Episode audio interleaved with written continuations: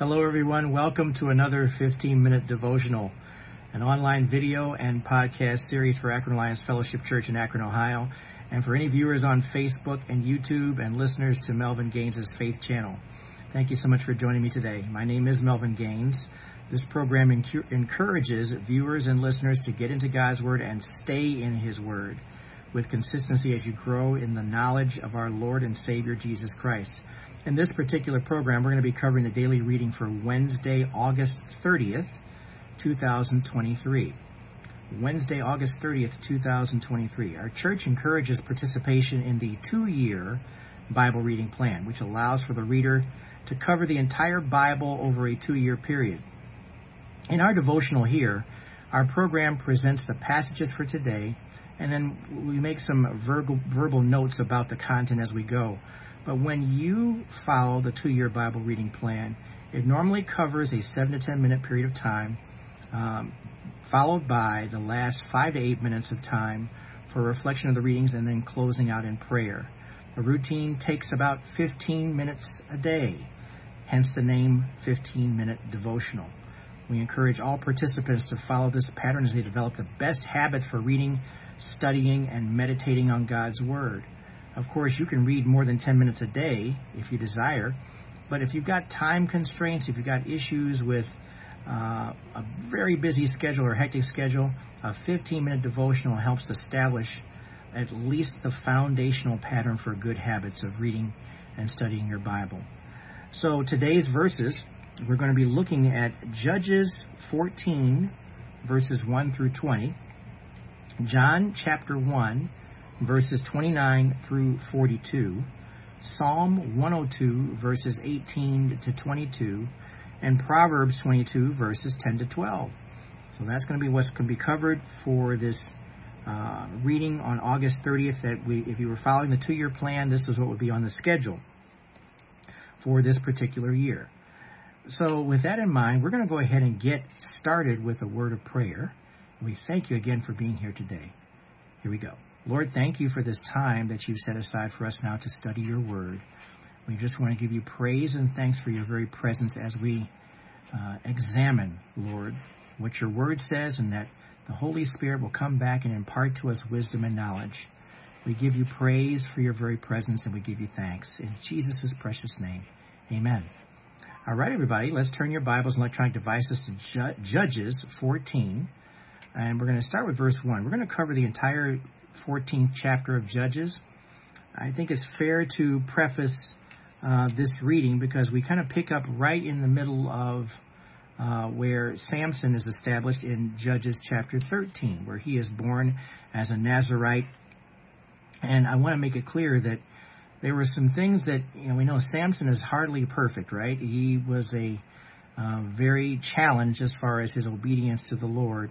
And yet God still selected him to uh, basically deal with the Philistines who were giving the Israelites a hard time. Now, the Israelites were disobedient. They were, that's the theme throughout all of Judges that we see, that the Israelites continued to struggle with being obedient to the Lord. They would readily uh, go after idols, they would readily go after other individuals outside of Israel and uh, have relationships with them and have families with them. And this was just an ongoing pattern but we have to recognize that um, Samson was selected by God. He was chosen by God, and he was born as a Nazarite, and there are certain rules that are established with that.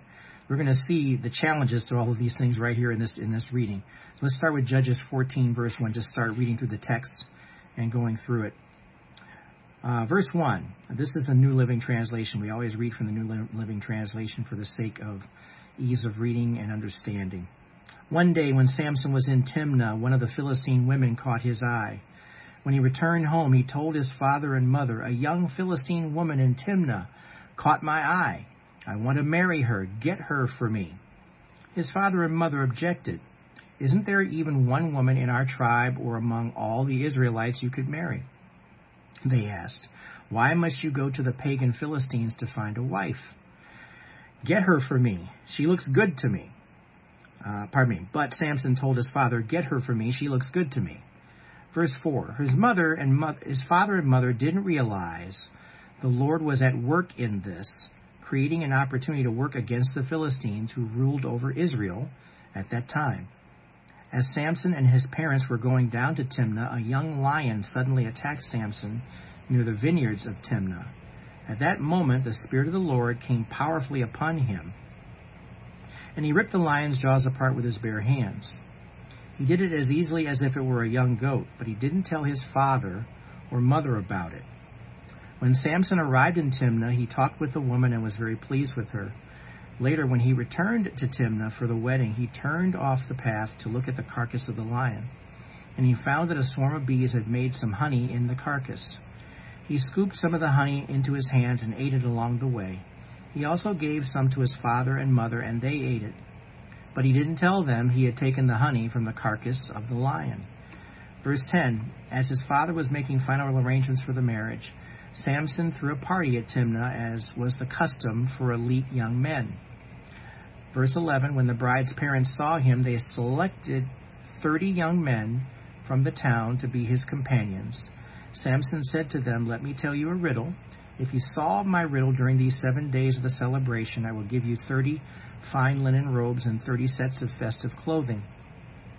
But if you can't solve it, then you must give me 30 fine linen robes and 30 sets of festive clothing. All right, they agreed. Let's hear your riddle. Verse 14. So he said, Out of the one who eats came something to eat. Out of the strong came something sweet. Three days later, they were still trying to figure it out. On the fourth day, they said to Samson's wife, Entice your husband to explain the riddle for us, or we will burn down your father's house with you in it. Did you invite us to this party just to make us poor? So Samson's wife came to him in tears and said, You don't love me. You hate me. You have given me a, you've given my people a riddle, but you haven't told me the answer. I haven't even given the answer to my father or mother, he replied. Why should I tell you? Verse 17 So she cried whenever she was with him and kept it up for the rest of the celebration. At last, on the seventh day, he told her the answer because she was tormenting him with her nagging. Then she explained the riddle to the young man, young men, excuse me. Verse 18 So before sunset of the seventh day, the men of the town came to Samson with their answer What is sweeter than honey? What is stronger than a lion? Samson replied, If you hadn't plowed with my heifer, you wouldn't have solved my riddle. Verse 19 Then the Spirit of the Lord came powerfully upon him. He went down to the town of Ashkelon, killed thirty men, took their belongings, and gave their clothing to the men who had solved his riddle. But Samson was furious about what had happened, and he went back home to live with his father and mother. So his wife was given in marriage to the man who had been Samson's best man at the wedding. Okay, that's Judges chapter 14, verses 1 through 20. There's all kinds of stuff in this chapter to talk about, um, and there's no shortage of material here. And I, I must say, when I uh, did the research on this and looked at this particular chapter, and we look at Samson, we already know that Samson is definitely cut from a different cloth, right? He was selected by God to be a judge and a leader he would not completely rescue the Israelites from the Philistines. He did partially rescue them, but at the end of the day, he was a flawed man. Um, several things that come to mind when you review this passage, and uh, I'm just going to let you right know I've, I've, got much of this information in reviewing this from um, uh, through the Bible by J. Vernon McGee in his review of Judges. First time I've ever seen anybody write a commentary about a man being called a sissy, and he called Samson a sissy. And why would he do that? It was because of the way he went about uh, getting his wife. First of all, it was a Philistine woman. He wasn't really supposed to marry any Philistines, but God knew that he would. God knew that that was the heart of Samson, and so he was acting. Um, the Lord worked with him in this area to make sure that he did get together with this Philistine woman.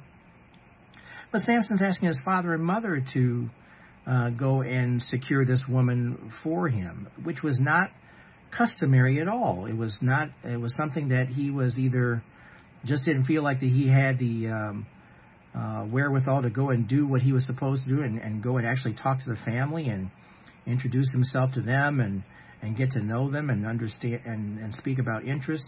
and understand something. It, it, what it brings to mind when I think of something like this, we have a, a, a real bad time, many of us, when, when it comes to uh, husbands and wives uh, picking the proper spouse and how we go about things of this nature and and it's completely out of order today how those things are being done whereas there was an order at one point where you would actually if you really wanted to pursue a woman you would go and do what talk to the family you would go and get the blessings of the father all those things and samson didn't bother to do any of those things um, and I guess that uh, J. Vernon McGee thought that that was very cowardly. It was not something that you should be doing. A lot of things happening here in this particular chapter. You know, Samson killed the lion. We read about that in verse uh, um, five and six. And later, when he went back and came across the carcass of the lion, he you're not supposed to be touching anything dead. That's against Nazarite customs. You're not certainly not supposed to be eating anything out of the uh, carcass of the lions, but namely the honey that was uh, given, also given to his mother and father. So, like I said, uh, Samson was a real rebel. He just didn't really uh, care to do anything that was customary. He was going to do what he felt like doing. He would. That was the nature, his nature, and of course, it was going to be his detriment in the end. And we recognize that when we look at the entire reading of Samson. But nonetheless, he was selected to be this Nazarite who um, the Spirit did work for him to do what? Basically, uh, cause ruination for the Philistines. I, I can't forget the part about how um, when he told the riddle, you know, one of the things you do when you get together in a festival, I guess, he told the riddle to the uh, other parties in the wedding, the wedding parties, the, the 30 Philistines who were there at the party, and his wife, uh, nagged him almost to death um, that's something that's very interesting to see. So you can see why it's important for you to choose the right wife, uh, amen, and and for the wife to choose the right husband. And neither one of them were obviously very compatible. It was really just one of those things where, um, at the end of the day, Samson was so mad he just left this woman uh, at the altar and didn't even bother to marry her. Um, but notice how God had sent uh, Samson to go down to Ashkelon which was way south of where they were. He was uh, furious about what had happened when the riddle was figured out um, and sulked basically at the end and went back home to live with his parents. So you see the character of Samson for who he really is and what's going on here. And I guess it's really very mysterious on, uh, when we look at the stories in Scripture about how God uses certain people, and He certainly uses flawed people.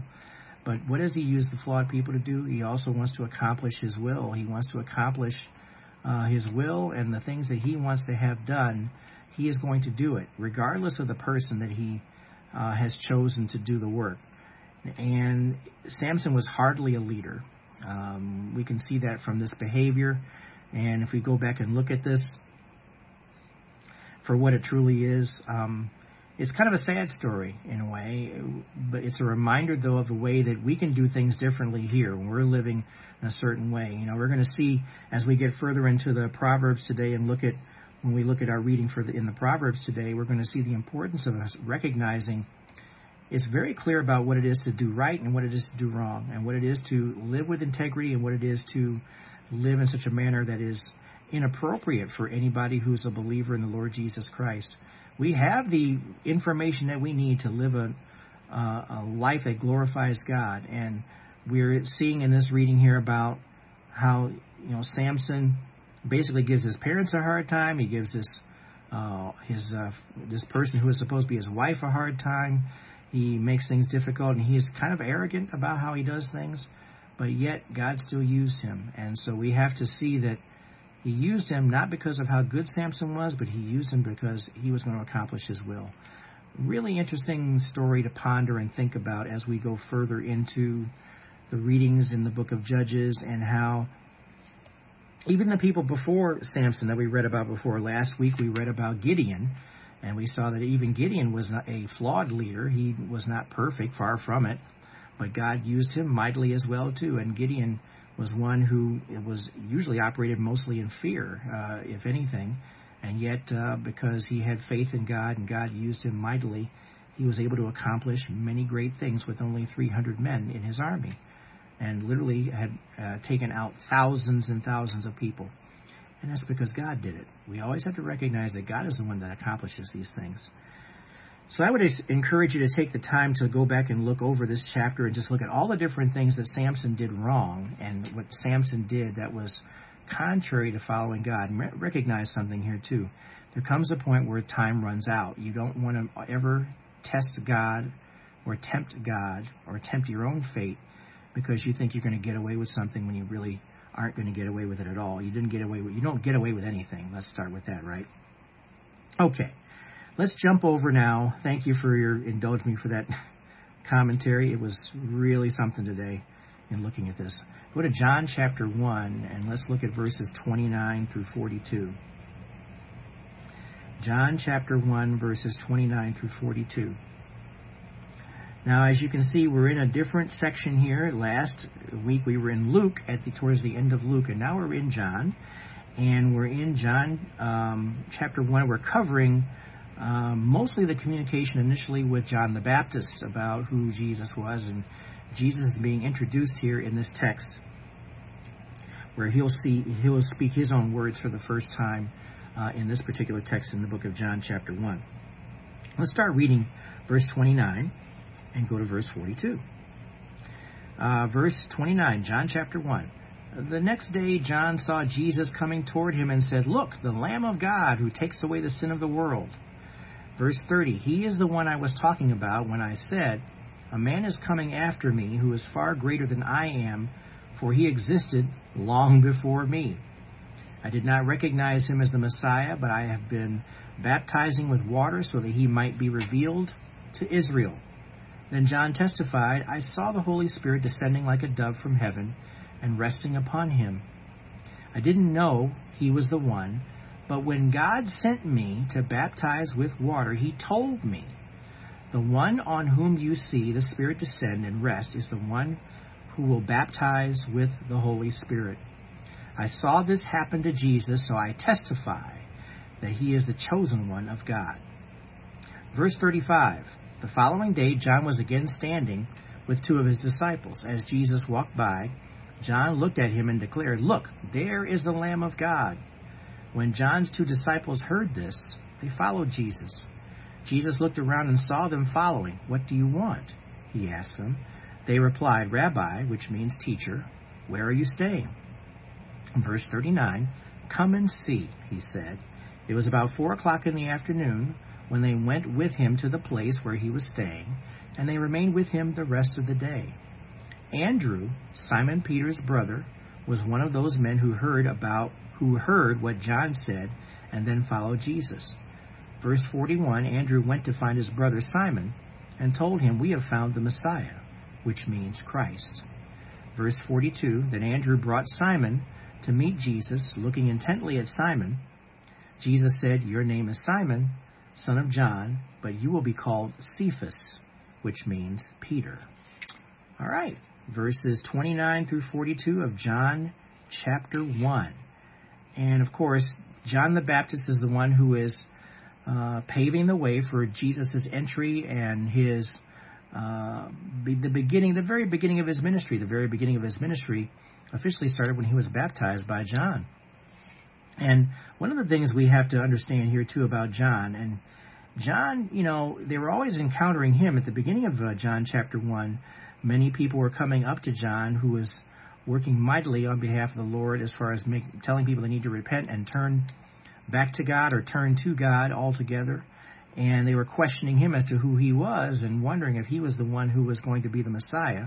And John had to tell them, no, it's not me.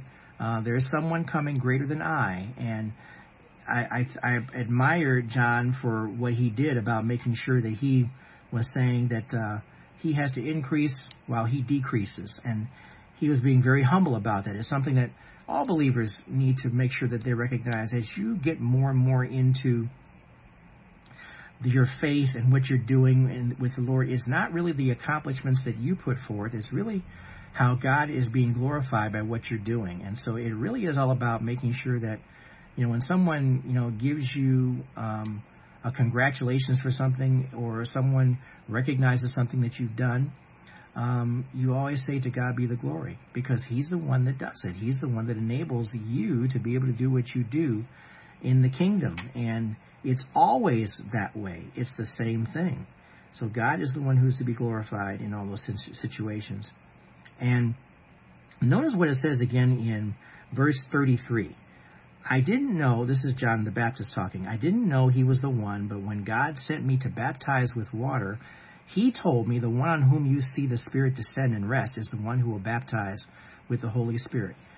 Um, John, the writer here, gives us a totally different way uh, of how the baptism takes place. He gives the account of the baptism based upon the witness testimony where God spoke directly to John the Baptist about who the person is to be identified. And so we have this account of the baptism of Jesus because God told him that this is what was going to happen. The Spirit's going to descend on this person. He is the Messiah. He is the one who's going to baptize with the Holy Spirit. He is the one who is going to be the chosen one that God uh, gives. And that's what it says in verse 34. I saw this happen to Jesus, so I testify he is the chosen one of God. And recognize, too, that um, when we identify two of the d- disciples are being identified here, uh, of course, John, the writer of this, is one of them, um, but he's identifying towards the end here Andrew uh, and also identifying uh, Simon, uh, Andrew's brother. And of course, Simon is going to be identified as Cephas, Peter, the rock. Um, we, we already know that uh, of the personality of Peter. We're going to see more about him as time goes along, but Jesus already spoke to him about who he was and, and knew all about who um, Peter was. Um, and that's going to be very important for us to see as well here, too. Uh, Jesus knows all the characters here. Jesus knows all the people who are involved. You better believe he knows where you are and what you're all about, too. He knows the, the heart that you have, and he knows the desire that you have to serve him.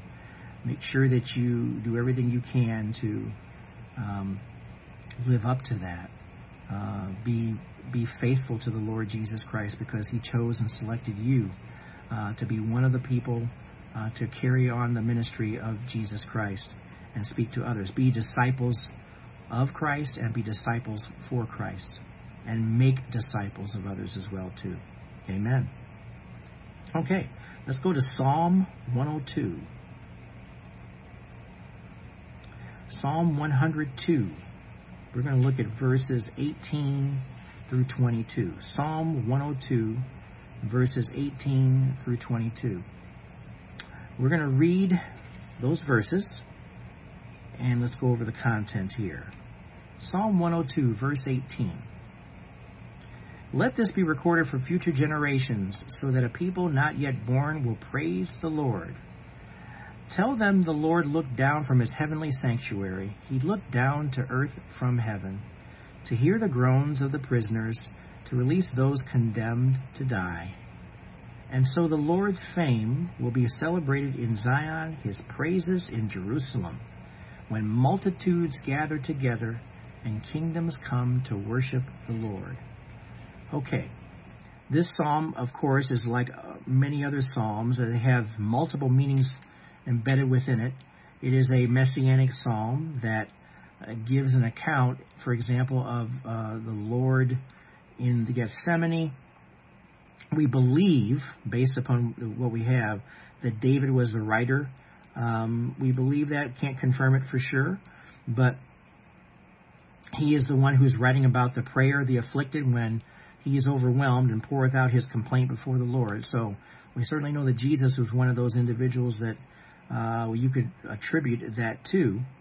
But we also see, too, that uh, while it is a messianic psalm, it, it has a, a, mild amount of prophecy because verse 18 says that let this be recorded for future generations so that a people not yet born will praise the Lord. That means future generations, that means future people.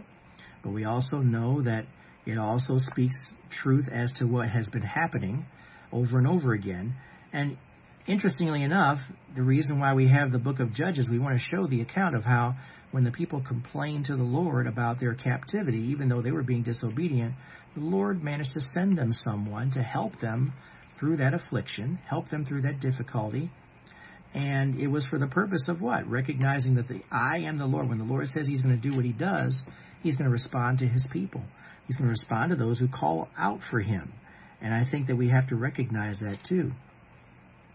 Hebrews chapter 5 verse 7 recognizes God's goodness. He talks about uh, in verse 7 in Hebrews 5, while Jesus was here on earth, he offered prayers and pleadings with a loud cry and tears to the one who could rescue him from death. And God heard his prayers because of his deep reverence for God. Now we have to understand something about this thing about rescue. Rescue means he wouldn't die and stay dead. At the end of the day, he was going to fulfill his will and purpose for Jesus because Jesus was obedient to the Father. He was the um, the lamb, the perfect lamb that was slain um, for the purposes of covering our sin, past, present, and future. He takes care of our eternal life through those very actions because of what he did for us on the cross. He did those things, um, and honestly, Jesus is the one that we are looking to in all these situations to recognize that when there's trouble, when there's difficulty, the first name we should be calling on is Jesus Christ. In Hebrews chapter 12, verse 2, it says, We do this by keeping our eyes on Jesus, the champion who initiates and perfects our faith. It's all about faith, isn't it? What overcomes fear? Faith. Because of the joy awaiting him, he endured the cross, disregarding its shame. Now he is seated in the place of honor beside God's throne. Amen and amen. So we have hope that comes from reading these Psalms and looking at the promises that Jesus is keeping for us and has kept for us, that we will have eternal life with Him. Well worth celebrating and giving God the glory and the praise. I think I mentioned in a previous sermon about the importance where we, we really can't praise God enough. There we need to just keep praising Him and recognizing who He is. And I think that the mentality for many believers out there, and, and maybe this was the problem with the Israelites during the book of Judges time, they just did not really pay attention to what God was doing. They didn't really care, or they weren't acting selfishly in spite of what God had done. And I think we have to come back and say, you know what? Sometimes we can be very selfish too, and we don't recognize God's goodness in our lives. May we always have the reverence and respect for what God is doing. We had some thunderstorms last night, actually, last couple of nights um, uh, during the taping of this, and recognizing that you know there's a lot of power out there in in, in nature when we talk about what happens when uh, warm air meets cold air and the and the conflict that takes place in the skies above us, above our heads, and the tornadoes and the rainstorms and the power that comes from that. It makes you really think about where that all comes from. It comes from the Lord. It comes from Him. He is the one who presides over the storms. He presides over those changes in temperature, changes in conditions. And it should make you really just stop and think about God's power. He is very powerful. There's nothing we can do except just pray for protection when these storms come through. And that means having some reverence for who God is. He recognizes, uh, we recognize who He is. It's not about for uh, Him to tell us, we need to see it for ourselves. And prayerfully, we are doing that very thing. And it's important for us to recognize that um, in these Psalms, and we're going to go to a proverb right now, Proverbs chapter 22. Proverbs 22, uh, verses 10 through 12. When we talk about having wisdom, you know, Solomon is the one who is the writer of the Proverbs, and we need to have wisdom when we're talking about uh, matters that come to the Lord and how we should uh, have our relationship with Him. Let's look at Proverbs uh, chapter 22, verses 10 through 12, and that'll be uh, close out our reading for the day. Remember what I said earlier about um, knowing what's right, knowing what's wrong. This is what this is all about here. So let's take a look at it. Verse 10, Proverbs 22. Throw out the mocker, and fighting goes too. Quarrels and insults will disappear. Whoever loves a pure heart and gracious speech will have the king as a friend. The Lord preserves those with knowledge, but he ruins the plans of the treacherous. Is it simple to see here when we look at this particular proverb? We recognize that um, Solomon gives us all kinds of wisdom here and is continuing to share that wisdom. There's always this conversation here within the Proverbs about what it is about a person who opposes God, what it is about a person who uh, is, has a pure heart and follows God. There are behaviors associated with that re, uh, reasoning and that thinking. Right versus wrong. We're talking about throwing out the mocker, who are we talking about? A person who mocks God, a person who mocks people, a person who believes that they're more important than someone else. And the quarrels and insults are going to disappear too because when you get rid of a person who is causing turmoil like this, it gets peaceful, it gets quiet. I love verse 11. Whoever loves a pure heart and gracious speech will have the king as a friend. Now, this is referring to just any king who is in rulership. Um, but let's talk about the king, the true king, Jesus Christ. If you have a pure heart, if you have gracious speech, you're emulating the actions of our king, Lord and Savior, Jesus Christ. And that's exactly what we need to be doing at all times. There's no exceptions to this. We can have a bad day, a bad moment, but we need to come back and turn around and say, Lord, forgive me for being harsh or saying things I shouldn't be saying. And look at verse 12 again. The Lord preserves those with knowledge, but he ruins the plans of the treacherous. God knows the heart of every person.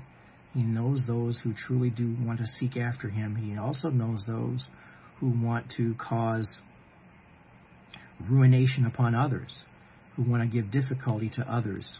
And like I said, you know, those you can get away with some things.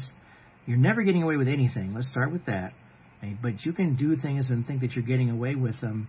At the end of the day, you don't get away with anything. If you're treacherous, if you're mean, if you're um, repulsive with your behaviors, it's going to catch up with you. It's going to come to an end uh, because it essentially means that you don't follow Jesus, you don't care for Jesus, you don't want to live in such a manner where you're emulating Jesus. You're only, frankly, being a child of Satan, child of the devil. Uh, it will come to an end at some point. So may we always heed the warnings that we see in uh, this, the Proverbs about behaviors where God knows the, every individual. Uh, Jesus has spoken this, uh, had known this in several occasions. When we look at uh, the readings in, in in the Gospels, that He knows the hearts of everyone. He knows who you are. Make yourself a person who truly wants to be sincere now in following Jesus and living for Him. He's going to enable you through the power of the Spirit to do all these things, to live in such a manner where you're honoring and glorifying Him. And you'll know exactly who gets the glory. Jesus does for what He's doing for you in your life. Let's pray.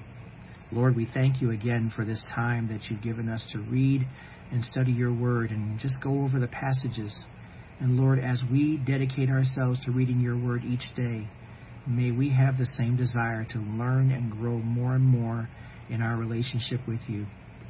We thank you for the Holy Spirit who enables us to live in such a manner where we're honoring and glorifying you. And Lord, as you teach us, may we be good students and we all, may we also share the good news with others about your goodness and how you have taught us what we know. We thank you, Lord, for your presence. We want to go with, with you the entire day, and we thank you and we just give you the praise in Jesus' name. Amen. We thank you so much for joining us for this 15 minute devotional. Thank you for staying with us. We'll have another one next week. We appreciate you being here. God bless you. Take care of yourselves. Look us up online at akronalliance.org. Follow us on our Facebook page, Akron Alliance Fellowship, our YouTube channel as well, too. Thank you. YouTube for Akron Alliance Fellowship. We'll see you next time.